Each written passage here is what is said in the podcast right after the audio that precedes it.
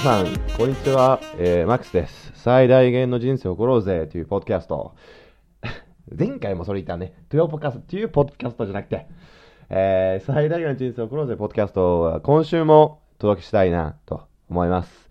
で、前回もね、えー、まあ、今回話すテーマもみんなにも言ったので、えー、今回はね、あの、ナイスカイ症候群、えー、まあ、ナイスカイとはっていう、えー、テーマにはしたいなと思っていて、まあ、今日、主にその内容について話したいなと思っています。まあ、今週はどんな一週間だっただろう。えっ、と、まあ、最近皆さんにも、えー、まあ、Facebook にもアップしたように、えー あの、体の写真ね、あの、ちょっと見苦しいかもしれないけど、あの、その before アップしたから、えー最近はすごい、えーまあ、運動、運動というかね、運動に、えーまあ、集中をしていて、ただ、あの、まあ、慣れてないというか、すごい、体がやりたくないというのがあって、何回も何回も、もう数時間で自分と戦いながら、やっぱりやるとかでなって、で、やってる途中に、いや、これやめようと。かなりきついなプログラムを選んで選んでしまったから、まあそういったあの、まあ、ボディウェイト、自分の体重だけ使って、えー運動する、えーものだとしても、かなりきつくて、えーすごい 大変だから、毎回ちょっと自分と戦いながらやってるんだけど、今までね、あの、まあ、やりきたし、そのやりきた後の、うん、なんて言えばいいんだろう、その気分が、ものすごくいいんだよね。やっぱり俺はそういう弱い自分、やると言ったのにやらない自分には負けない。それに勝つ。まあ、それに勝つことによって自身も身につくし、本当に最高の気分になるんだよね。え、俺やったんだ。あんだけ自分戦ったのに、やったんだっていうな、っていうことになって、やっぱり、えーすごいなと思って、今日も30分くらい走ったんだけど、やっぱり走ることね、もうずっとなんか走ることに対して抵抗感あったけど、やっぱり最高に気持ちいいし、ああいうあのポッドキャストが聞きながら走るとね、ものすごくいい。ただ、あの、あのこれは本当にもう J からもらったあの安いイヤホンはあるけど、それもあの片方がままだダメになっちゃって、やっぱりそろそろ Bluetooth にしようかなと思ってるけど、あのまあ、さらに今 iPhone6 持ってるけど、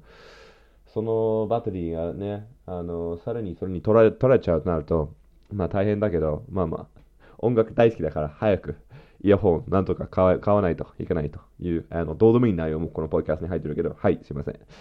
であと、あの国際交流パーティーに参加したり、えーまあ、たくさんの人に会ったり、やっぱり面白いなと思っているから、まあ、それも引き続きやりたいなと思っていて、えー昨日もね、あのーえーフランス人の友達と、えーね、みんなであの C 社を吸いに行って、まあ、その後、まあ、日本人も行ったけど、えーその後はね、あのーまあ、なんかちょっと、えー鳥貴族で、えー焼き鳥とか食べに行って、まあ、ずっとなんかね、あのまあいろんな話をしていて、すごい、えー楽しかった。すごいいい時間になったから、まあ、そのいい時間があって、すごい今日は充実に過ごしているけど、まあ、今日はね、今日は走ること以外は、まあ、ほぼ寝ているけどね。まあ、完璧な人間ではないから、まあ、なんとかこのポッドキャストをあのね、あの、まあ、ちょっと準備に時間かかっちゃって、まあ、いろいろあったけど、まあ、今日はね、ちょっと寝すぎた。あの、実は買い物をして、食事の準備したかったけど、してないね。その理由は、寝すぎたから。昼寝もしちゃったし、なんかね、うん、まあ、そこ、そこら辺はまあ、明日でもやってしまえば。まあ、これから、えーまあ、このポッキャストあったら、あの、砂島にある、えーまあ、ちょっと温泉施設、スーパー温泉みたいな施設があるから、まあ、それ初めて行ってみて、えーまあ、帰りに買い物にしようかなと思ってるけど、まあ、そういうこともどうでもいいんだよね。そういうこと本当にどうでもよくて、えーまあ、今週のポッドキャストの主なテーマで始めたいと思いますね。で、先週は、えーまあ、ナイスカイ症候群についてちょっとあの喋っていたけど、あの、まあ、そういう和訳、あの、ナイスカイ症候群、えー人生が思うようにならない理由の本を、えーまあ、えー Kindle で、えー買ったから、まあ、その内容をもう少し綺麗な日本語にまとめたから、まあ、もう一回、えー最初からナイスカイとは、ナイスカイ症候群とはどういうことなのか、えーまあ、あの、その、ナイスカイ症候群、ナイスカイね、の特徴とかであったりとか、えーまあ、自分の経験と照れ合わせながら、まあ、話して紹介していきたいなと思っていて、まあ、まさに昨日話していたあのフランスの友達の中でも、もしかして同じように、えーまあ、ナイスカイの症、ナイスカイ症候群持ってる人もいたかもしれないから、まあ、その人が今聞いてたら、あれ一番嬉しいけど、まあ、もしかして僕と同じように、こういう、ナイス会であろうとしていたことがあって、まあ少しでもね、皆さんのためになるんだったらいいなと思っていて、あとぜひこのこの本ね、ナイス会症候群、えー、人生が思うようにならない理由、ぜひ買ってください。えっ、ー、と、僕がちょっとあの、その和訳と元々の英語を見比べた、まあ、若干その表現、これちょっと違うなっていうところも若干あったりするけど、まあ、ほとんど合ってるから、あの、日本語で買っても全然問題ないだし、まあ、英語を勉強してるんだったら、自信ある人は、まあ、英語で、英語の、えー、も、ね、の、えー、もともとの、えー、まあ、英語で書かれた本だから、それも買ってもいいけど。で、え最初からもう一回、そのナイスガイ症候群とはからあの紹介したいけど、まあ、そのナイスガイ症候群を持っている人は、えー、まあ、人からよく見られたい。ね。えー、正しいことをしようという思いにとら,、えー、らわれる。周りの人をハッピーにすることに一番幸せを感じる。いさかいを何より嫌い。えー、人の機嫌を損ねないように、えー、かなり、えー、気を使う。で、女性を喜ばすことには特別気を使うと。まあね、自分もそのリストを読み上げると、確かにね、人からよく見られたいっていうのも強いだし、えー、まあもちろんこれを、えー、僕が全く、えー、全部当てはまることはないけどね。まあ、あの少しずつ克服はしていってるし、もう100%ナイスかい？っていう人も多分この世の中にはないと思うけど、まあ少し当てはまったり、まあ、僕はほとんど当てはま当てはまってしまってるけどね。えー、正しいことをしようという思いにとらわれるね。うん、まあ僕はそう、こういうことそんなに強くはないけど、うん、なんか正しい、正しくいることによって愛されるっていうのが確かあるし、あの3番目もね、3番目自分、ま、ものすごくすごいよね。周りの人をハッピーにすることに一番幸せを感じると思い込んでるっていうことをあのつけたいんだよね。自分が幸せじゃないのに他人を幸せにさせることなんてできないし、ハッピーにすることももちろんできないしね。だからこれ、まあ、この間違ってる、ああまあ、誤ってる、えー、思考に取られていて、まあ、幸せにならないけど、まあ、僕が特にこれが強いんだよね。周りの人をハッピーにすることに集中しすぎて、自分のハッピーさ、自分の幸せを忘れてしまうことがものすごく、えー、強いし、まあ、他人を喜ばす、えー、幸せにすることで、自分も、えー、幸せになると、なんか、ね、間違えて感じたり。あと4番、ものすごくすごいんだよ。自分が何より嫌いのが、いさかい、ね、争い。本当に嫌いで、もう、ね、本当に避けようとする。もちろんこれを意識してるから、まあ少しずつね、今は改善して、まあ改善しつつあると思うけど、まだそのいさかいをすごい、えー、まあ避けるんだよね。で、これは多分自分の場合はすごい子供の頃から来ていて、あのー、そのお母さんはすごいいつも感情的になってしまって、いさかい、喧嘩とかななったとしても、自分のことを全く聞かずに、ただ怒ってるだけで、わーわーわーわーわーわーわーわーって言われるから、これを一旦やめて、もう部屋に戻って、2日間後お母さんがまだやってきて、その時ごめんねって言うから、多分そういう良くない習慣、その不誠実な、不誠実な習慣が自分に、まあ、なんて言えばいいんだろう。多分、えー、まあ多分それがついてしまったから、もう何でもこういういさかいを避けようとしたり、人が怒ってるっていうのがすごい多分恐れ、恐れるんだよね、自分は。もちろん相手によるっていうとこもあったりとかするけど、人が怒ってしまうとかっていうのが、やっぱまだ怖いっていう時もあったりして、まあ、人を怒らせることが怖いとかってあったりするよね。まあ、これ若干関係ない話で、もしかしてあの後であの追加してもよかったんだけど、今日は、えー、まあ、さっき言ったみたいに買い買い物食べ物を買いに行ってないから、ちょっとコンビニで、あのー、まあ、健康的、一番健康に良さそうな弁当とか買いに行ったら、えー、弁当が温めてもらってる間に、ちょっと待つんだよね。60秒ぐらいに。他の人がね。で、その間は、えー、待ってる人の会計を済ませるんだよね、その店員さんが。で、多分その店員さんが、まあ、いろいろんなことがあって、まあ、ちょっとその、お釣りの多分200円とか足りていなかったっていうことで、その、えー、まあ、なんか他の弁当買ってる人に渡したら、これ違くねとかって言って、あのー、投げてたんだよね、このすりを。まあ、軽く、軽く、机に投げ、その、まあ、机っていうか、まあ、台に投げていて、違くね?みたいなことを言ってて、まあ、それにちょっとなんか怒っていて、それでもう自分でちょっと、うん、ちょっとうんとなって、ただ、えー、これはあんまりナイスガイ症候群とは関係ないけど、そんなに100円でそんな対応して、そんな反応してしまう人って人生もったいないねと思いながら、そんな生き方するんだって。ね、あの店員松井さんだったんだけど、なんで名前覚えてるかわかんないけど、松井さんはわざとそれやってるはずないのに、ね、それで怒ってしまう。あ、すいません、この釣りはもしかして、ま、間違ってますで済むのに、違くねとかって言って、釣り投げるのがなんか、もったいないな、生き方としてね、と思って、まあ、それは、それを、それを置いとこう。で、えっ、ー、と、なんだっけ、あ、人の機嫌を損ねないようにかなり気を使う。まあ、これもさっきみたいにね、怒らせないように。自分がもう特にそうだよ。そうね、これが強いんだよね。やっぱり人のね、人から疲れたいし、えー、まあ、人を怒らせるのがもうね、どうしても怖いね、あの避けようとするしね。うん。かなり。で、えっ、ー、と、あと、えー、女性をよよ、えー、喜ばすことね、えに特別気を使う。えまあ、とえ格別気を使う。これもね、あの、自分は本当に女の人に囲まれて育ってきたから、まあお母さん、まあお父さんいなかったから、まあ5歳からね、あの、お父さんずっといなかったから、えー、女性に囲まれて育てられたんだよね。えっ、ー、と、お母さんはもちろん、あとお母さんのお姉さんである、えー、おばさんも、えよく家に来たし、あとそのおばあちゃんね、おじいちゃんもいたけど、おじいちゃんはね、そこまで興味を、うん、見せてくれなかった。ももちろん一緒に旅行とか行ったことあったけど、まあ彼は彼なりにそういうふうに、あのまあ貢献してくれたけど、まあ主に女性にね、えー、によ大喜ばすことに多分、子供の頃からずっと気を使ってると思うんだよね。この女の人に、えー、ね、疲れたら俺は愛されるっていうことになるから、まあ、それを格別気を使ったっていうのが間違いないというのね。で、結果として、ナイスガイ症候群ってなってしまって僕がいます。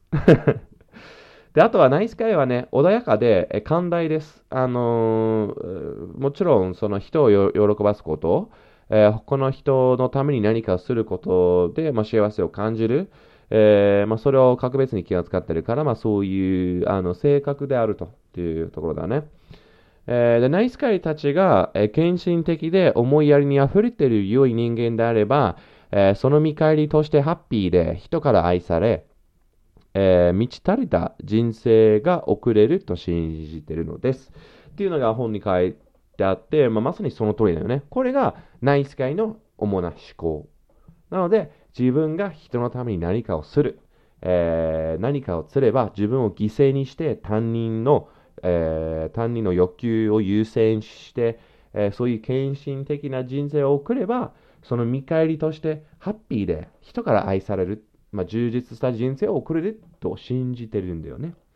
でもちろんこれは大間違いで、えー、でまさにそのその見返りとしてっていうのがすごく大事だと思うんだよね。先週は、えー、自分がそのお母さんに日本に呼ぼうとしていて、その見返りとしてお母さんが喜ぶ、えー、ものすごく感謝する。いや、そんなしなくていいんだよ、マックスもそんだけ頑張って毎回クリスマス書いてるのにとかっていうことを期待してやってたから、ものすごく不誠実な行為だよね。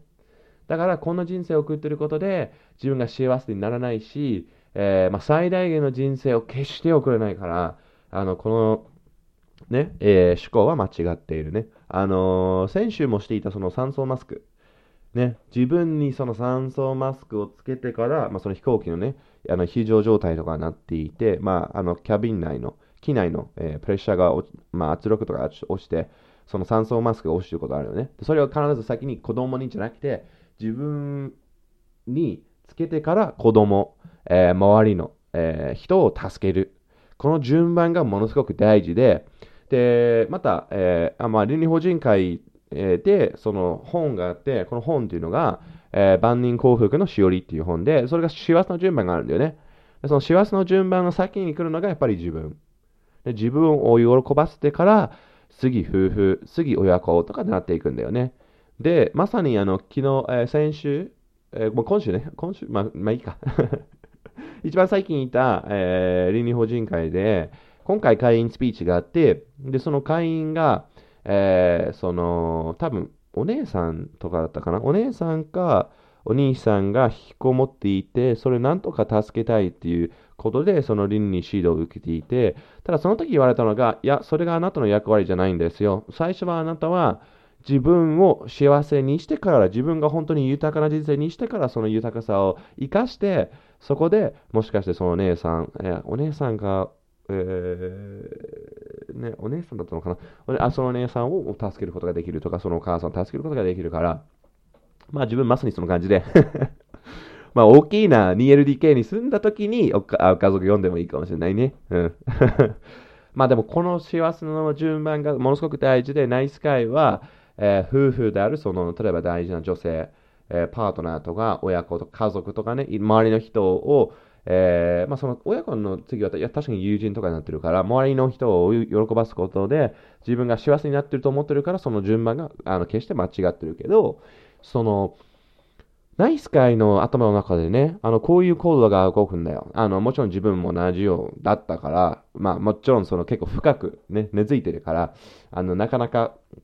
これ脱却難しいけど、えー、まあ、その女、一緒にいる女の人を喜ばすことで、その人が、その見返りとしてね、自分がハッピーになる、愛されると思ってるから、まあ、多分ナイスカイがこの順番見てても、もしかしてそこまで違和感を覚えないかもしれない。いや、だって、だって相手を喜ばすことで、自分も幸せになるから、その第一の、えー、まあ、自分、最初に来るのが自分。だから、えー、まあ、自分を幸せにすることっていうのは相手を喜ばすこと。ただ、それは大間違いだけどね。で、まだナイスカイは、えー、自分を含めて、これが、えー、うまくいかなかったら、自分が唯一知ってる方法、えー、つまりナイスカイの生き方をさらに深,、え、深める。深めるね。この悪循環が続くということ。だから、隊員を喜ばすことで自分が幸せを得られると思ってるからそれをしようとしていて、ただこれは大抵の場合、まあほとんどの場合、すべての場合ね、えー、これがうまくいかないから、えー、それを、えー、それがうまくいかなかった時に、さらに隊員を、さらに自分を犠牲にして、さらに隊員を、えー、隊員を喜ばそう、喜ばせようとする。だからこういう悪循環が生まれてしまうっていうわけなんだよね。非常に、えー、危ない、えー、状況でございます。このことをやろうとしてる人ね。で、うまくいくはずないのに、無意識にこう思ってしまった、えー、しまっているっていうことだね。で、えー、っと、ね、えっ、と、まあ確かに、えー、こういったナイスカイの意識っていうか、ナイスカイ、え、症候群は自分の中にあって、あの、子供の頃はね、あの、本当に、ま、前回これ言ったかもしれないけど、何か頼まれた時、何か聞かれた時、例えば、えー、おじいちゃんと、えー、おじいちゃんの家に、お母さんが週末どっかに遊んでるから、えー、おじいちゃんの家に泊まっていった時とかね、おじいちゃんが何食べたいの？で、その何食べたいの？に対する最高の答えは、何でも大丈夫っていう答えだと思っていた。何でも大丈夫って言ったら愛される。ね。これが欲しい、これが欲しい、これが欲しいって言ってしまった瞬間、自分は愛されない。ね。嫌になってしまう。相手が自分のことが嫌にな嫌に嫌に思うとか、そう思ってしまったから、いや、これ行きたい。このピッツァ食べたいとかって言わなくて、えー、これが欲しいとか、これがしたいってま全く言わなかったんだよね。そうすることによって愛されないと思っていったからだね。子供の頃がそういうのがすごい強くて、えー、マックスがね、もうすごいいい子だよとか、ずっとそのいい子に言おうとして、いその何何でも大丈夫とかで言ったら、いい子だと言われるから、えー、ね、そういう思考が、えー、根付いてしまったわけ。で、えっ、ー、と、あと異性との交際の中でもね、相手を喜ばせたら愛されると思って、自分を優先することもできず、うまくいかなかった。ね、もちろん、えー、一番最近の交際でもこんなことあったと思うし、まあ、あのね、女性になるから、まあ、さっき言ったみたいに、ナイスガイはね、格別気を使うんだよね。女性を喜ばすことによって。で、自分の人生の中で一番大事な、えー、女性は自分の彼女だったりとかね、まあ彼女とかお母さんもちろんそうだけど、あの、お母さんか奥さんとかね、あの、まあ彼女、ね、を喜ばせたら愛されると思って、まあ本当にその強い男、そのその自分を削ってしまうんだよね。自分を相手に合わせることになっちゃうから、もともとその相手が自分のこといいなと思っていたところをどんどん削ってしまうから、それでもちろんそれうまくいくはずもないし、逆に愛されないんだよね、このことをすることによって。まあ、全くわがままの、えー、ことをしてしまうっていうわけでもないけど、そのね、もちろん自分のことを優先して、自分がもう、えー、満ち溢れてる、えー、状況だったら、それで、まあ、相手のことも考えてもいいかもしれないね。まあ、その言い方はあんまり良くないけど、みんなは、あの、僕が言おうとしてることはわかると思います。えっ、ー、と、あと仕事の言ってもね、あのー、いつも周りから、えー、言われたのが、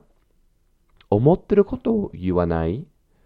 そのジーンズに行った時も確かにそうだし、で、ジーンズの研修でね、あの、あるプロジェクトがあって、それでそのチームでね、あの、その、求人の広告を作らなければならなかったっていう課題だったけど、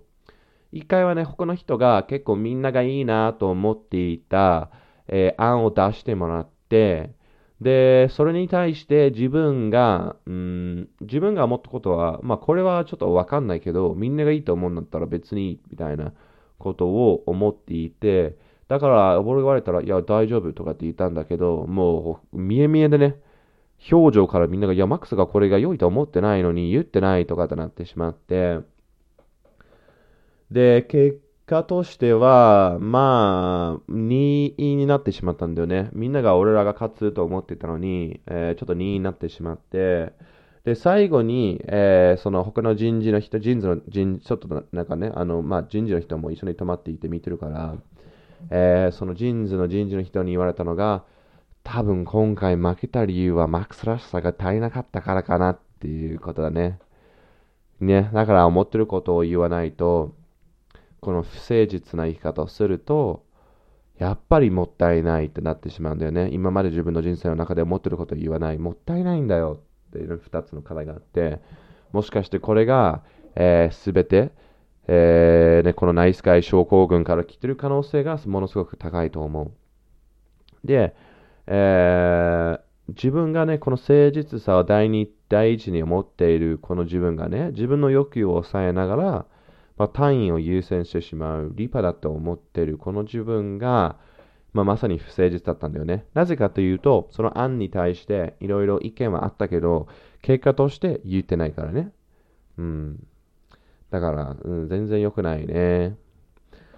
じゃあ、えー、その本で次に紹介されるのが、えっ、ー、と、その克服法は、えー、から得られること。だから、ナイスカイはこんなことだって、えその、この本に書いてある克服法を活かせば、えー、どんなことを得られるんだろうということについて、あの、7個ぐらいが、8個、8個かなぐらいの項目があるけど、まあ、ちょっとちょっと話しながら自分の経験照れ合わせたいなと思う。で、最初は、まあ、この、えー、グローバー先生、えー、の国語法を活かせば、自分の望むものは、えー、望むものを手にするための効果的な方法を習得できる。まあ、これ欲しいよね。なぜかというと、今までナイスカイは、えー、ま、誤った行動をとって、えー、自分の望むものを手にしようとしていたけど、あの、単位を喜ばせたりとかね。そうすることによってもちろん、えー、の 手にすること一切ないから、うん、うまくいかないよね。だからこれを習得したいんです。よし、よかった。この本買ってみんな思うよね。うん。で次は、えー、自分には力があると自信が湧いてくる。確かにね、ナイスガイは、まあもちろん自分の場合は自分に力ないとかと思ってしまうことが多いんだよね、やっぱり。自分には力がないとか、自分、うーん、なんだろうね。なんかこの表現はすごくピンとくるわけでもないけど、やっぱりね、力がないとか、うーん、何でも解決できるとかと思わないよね。なんか他人がなんか邪魔してしまう、めんどくさいとかって思ってしまうこともあったりするよね。まあ、もちろん、これが、あの、さっき言ったように100番、全く、100番温まってるわけでもないけどね。あと、本当はこうしたかったっていう親密な人間関係を作れる。まあね、あの、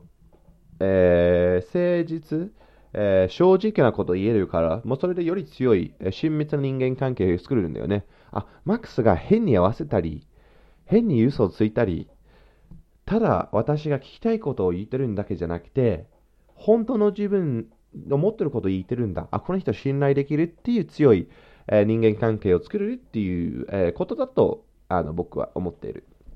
で、あと、えー、自分の感情や熱い思いを表現する術を身につけられる。まあ、これは面白いね。このポッドキャストを通じて何て言っても相手が、いや、それは違うと思うとか、っていうことはないから、一方的にこういうふうに、えー、情報とか自分の思ってる感情、自分の思ってる熱い思いを語ってるから、まあ、ポッドキャストでは多分表現できてると思うけど、他人がいると、できないね、やっぱり、このように。なんか自分の感情も特にそうだし、自分が多分その、さっきのセブレムで怒ったら、違くねとかって多分言えないだろうし、えっ、ー、とね、感情を表現できるのが非常に苦手な人間です、僕は。ただ、熱い思いは、その、一緒にいる人によるかな。こういうふうに、ポッドキャストでは、まあ、あの、語れるけど、表現できるけど、そうじゃないときは、相手はどう思ってしまうとか、なかなかね、表現しづらいとかあるから、まあ、よし、その術を見つけたいな。で、充足感のある、えー、エクサイティングなセックスライフを送れる。まあ、これもとてもね、大事だと思うよね。まあ、他の章にはこれについて結構いろいろ深く書いてあるから、まあ、その時にはこれについて話してもいいかもしれないけど、まあ、確かにこれもね、まあ、こういった夜の営みにおいては、自分がもう先、どうしてもその相手を、えー、喜ばせようとしたり、まあ、相手が、ね、気持ちよくすることに、えー、まあ、集中して、自分のことを、あまあ、後回しにして、後回しにして、後回しにして、あのまあいろんなことはあるけど、まあ多分自分の中で一番これを、この本を読んで、もしかしてそうかもっていうところで、なんかね、ああいう相手が自分を気持ちよくしようとするときは、なかなかそれを気持ちよく感じないんだよね。多分自分がそれに値する価値がないと思ってるからかなっていう、まあ無意識にね、もちろん意識的にそう言われたら、いや、それは違うでしょうと言うけど、無意識にね、もしかしてそう思ってるかもしれない。うん。なんで、えー、まあ、もっとね、中速感のあるエクサイティングなセックスライフを送れるっていうのがとても大事だね。で、えっ、ー、と、自分の男らしさを信じ、周りの男たちと、えー、身のある関係を作れる。これはね、これがもう自分の中で非常に問題感があって、自分のことは男だとね、あの、なんかいつも多分なんか違和感があった。違和感っていうか、なんか言ってしまったら愛されないっていう無意識にね、思っていたかもしれないね。あの、多分なぜかというと、ちょっとこれを、あの、もちろんこれを本から、あの、自分のノートから読み上げてるけどね、書き写した、その本から書き写したノートをそのまま読み上げるから、まあ、この本の内容あの、このことね、自分の男らしさを信じ、周りの男たちと身のある関係を作れるっていうこと書いてあるけど、あのね、えー、なんて言えばいいんだろう。多分、自分が、その、自分が男であることで、愛されないっていうのは多分子供の頃から来てると思うんだよね。それはなぜかっていうと、もちろんお母さんとお父さんがうまくいけなかったけど、その、あと何人だったんだろう。お母さんが付き合ってた男たち。何人だったかもう数えきれないけど、全員の男を捨ててしまったんだよね、お母さんが。だから、自分もその男たちと同じようにいようとすることによって、お母さんには愛されないから、えー、まあ、ね、ちょっと言ってるとすごい悲しいけど、自分もそういう自分の男らしさを抑えていた。自分は強い男強い男だと言えなかった理由がそれになるかもしれないね。で、次も、ね、考えることだけで、ままあ、あの、その逆にね、逆逆を考えることで、やっぱりこれをしないといけないなと思うのが、えー、自分のポテポテンシャル、可能性にしとこう、これを。ポテンシャルっていうのが ポテンシャル、可能性は全く一緒だから、ね、日本語 ごめん、あの、本の内容そこまで掲げずったから、まあ、外来語が大嫌い僕ですから、えー、自分の可能性を引き出して、えー、創造的な、生産的な人間になれる。まあ、これが自分がさっきの人事行った時のね、もったいない、もったいない人生を送ってしまってる自分に対してすごい身が痛い話でした。だから、こういう本に書いてある内容を生かすことによって、そういう自分の最大限の可能性を引き出して、最大限の人生を送れるんじゃないかなっていうことはね、これをちゃんと活かせば。よし。で、えっと、最後にね、自分をありがままに受け入れる。ありがままにね。ありのままじゃなくてありがままにね。あの、意味一緒だと思うけど。ただこれもものすごく大事で、多分さっきの自分の男らしさ、自分は男である強い男だから、その強い男である、えー、ウィルソン・マックス・カラム・ジェームズを受け入れて、名前がどんだけ長くても、えー、受け入れて、えー、自分を愛すること、自分を優先することがものすごく大事で、そうしないと幸せにならないし、単位を幸せにできない。ね、このポッキャストのミッションは、えー、まあ自分が最大限の人生を送ろうとしている人間の一人だから、えー、まあ自分がそのジャーニー、その旅、外来語大くらいで言ってるので、ジャーニーとか言ってしまう、この僕がいます。えー、その最大限の人生を送ろうとするその旅ので経験したこと、え、共感したこと、えー、まあ、何か、えみんなと一緒にそういう人生を送りたいと思ってるから一緒に歩みましょうっていうところで、え俺何を言おうとした？まあ、その、そのポッキャストをやろうとしてるから、え なんか、うん、最大限人生を送ろうぜっていう、ちょっと 途中で分からなくなっちゃった。すいません。で、次、えー、で本で紹介、え、される内容は、あこのポケちょっと長くなってるかな？大丈夫かな？今、あ、もう30分になってる。OK。どうしましょう ?OK。じゃあ、えー、ここまでにしようぜ。次話す話すこと、えー、で、えー、今回のポッカスト終わって、次は、えー、ナイスカイの特徴を紹介したいけど、まあ、この本ではね、いつかの、えー、典型的なナイスカイのプロフィール、またプロフィールが出た、えー、ナイス会の、えー、例え、例、えー、担任のよりひな、本人のね、このグローバー、グローバー先生は、えー、まあ、彼が、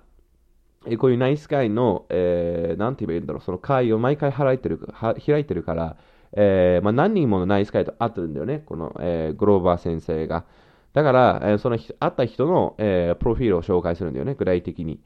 ただ、え、単にまとめると、えー、このような男たちになります。皆さんの周りにこういう男はいないでしょうか、え、何でも妻の言いなりになっている親戚のおじさん。なので、もしかして、あのまあ、もちろんこのナイスガイっていうのは、ガイ、男が対象になるけど、えーまあ、この本の内容にも書いてあるように、えーまあ、この女性もね、この内容を理解することによって、もしかして自分の彼氏、えー、自分の親戚、自分の友達、え、自分の旦那が、えー、まあそういうナイス界の特徴を持ってるかもしれない。なので一緒に克服することがものすごく大事。もし今あの交際中の相手が、まあ、こういうナイス界の特徴を持ってるんであれば、これ必ず一緒にあまあ、その本人が自分の中で解決しなければならないけど、その時はその彼女、えー、その奥さんの理解も必要だし、あの、まあ、一緒にね、より強い関係を作るために必要だから、まあ、女性もこれを理解することによって、えー、まあ、男性との関係はより良くなるから、えー、まあ、それを理解した方がいいし、ですこれから話す例は、あ、もしかしてこの人いいとかもしれない。なんで、そのナイスカイの話を聞いて、あ、まさに自分はそのその感じだとか、あ、まさに周りのこんこん何々さんが、あ、このナイスカイの特徴を持ってるんだなっていう人もいるかもしれないけど、あの、まあ、それをいくつかの例をこれからちょっと言い出すね。えー、誰から、えー、誰から何を頼まれても、えー、断ることができないのに、自分の生活が、えめちゃくちゃの友人。いさかいを避けようとするあまり何も解決できず、え妻や彼女をイライラさせている男。え相手によって態度が変わり、相手の望むような対応しかしない上司。えー、上司ね、えー、とにかく、えー、なんだっけ、なんだあ波風が、えー、波風を立てたくないので、人からいい、人からいいように扱われても文句一つ言わない男。人から頼み事は、え、断らないものの、え、無理難題を、え、押し押し付けられて迷惑、迷惑してるなどと言えない、教会などでよく言える頼りになる男。え、きちんと、きちん、きちんとした人生を送っているように見えながら、えー、ある日突然爆発し、すべて台無しにしてしまう男。まあ、僕がね、人からの頼まれたことなかなか断らないし、えっ、ー、と、自分の人生めちゃくちゃ、めちゃくちゃかな。めちゃくちゃでもないけど、ね、もちろん最大限の人生を生きていないっていうのが、生きようとしてますよ、皆さん。ただね、あの、なかなかそのポテンシャルを引き出してないところもあったりしてね。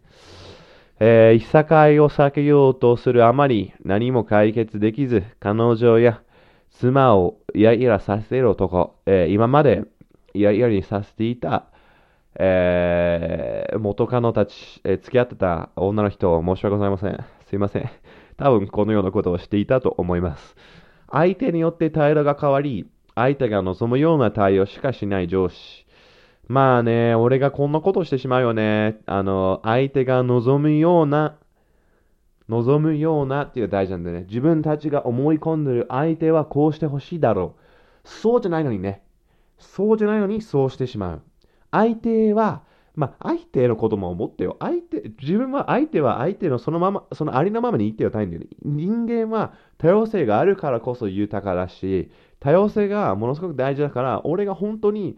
相手、他人はそのままの自分で言ってほしい。それなのに自分を他人に合わせてしまう。他人が相手が望むような対応。望んでないのにね。そんなこと望んでない。本当の自分で誠実な正直なマックス。正直な男でいてほしいのに、相手が望むような、間違ってるけどね、相手が望むような対応をしてしまうと、もちろん相手との関係うまくいかないし、人生は絶対にうまくいかない。えー、人が、まあ、あと迷惑かかってしまうとか、あと波風ね、波風を立てたくないので、立てたくないのでっていうのがね、大きいよね、やっぱり。で、文句言わない。ね、まさに俺もそんな通りだ。これ解決したい、まさにこれを。ね皆さんどうでしょうか？えーまあ、今回はね、ささっと、えー、ナイスガイはどういう人なのかって紹介していたけど、もしかして皆さんの中でね、もしナイスガイであるのであれば、えー、多分次の数週間、これについて話してると思うし、まあ、自分の中で一番解決しなきゃっていうものやし、解決したいと思ってるし、多分日本では、えー、そのナイスガイ症候群の、えー、Amazon のレビューの中であのある人が書いたことも、日本ではこういう人大勢いるから、この本はぜ役に立つと思ってるから、このポッキャストを聞いてる、えー、いつも聞いてくれてる皆さんも本当も聞いていただいて感謝だし、まあ、これが少しだけね、あの皆さんのためになるんだったら、自分が本当に何よりも幸せです。一緒にナイスガイ症候群克服して、最大限の人生を送ろうぜ。という 今回のメッセージにしたいと思います。さあ、次回はナイスガイの特徴だったり、えっ、ー、と、ナイスガイは決してナイスではないという話を踏まえて、少しずつその克服法、えー、について話したいなと思います。皆さん、いつも聞いていただいてありがとうございます。また来週にお会いしましょう。はい。じゃあね